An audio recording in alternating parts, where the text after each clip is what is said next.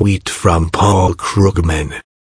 There's something fundamentally obscene about a scam artist who inherited great wealth cracking down on the poor because he thinks they might be getting away with something.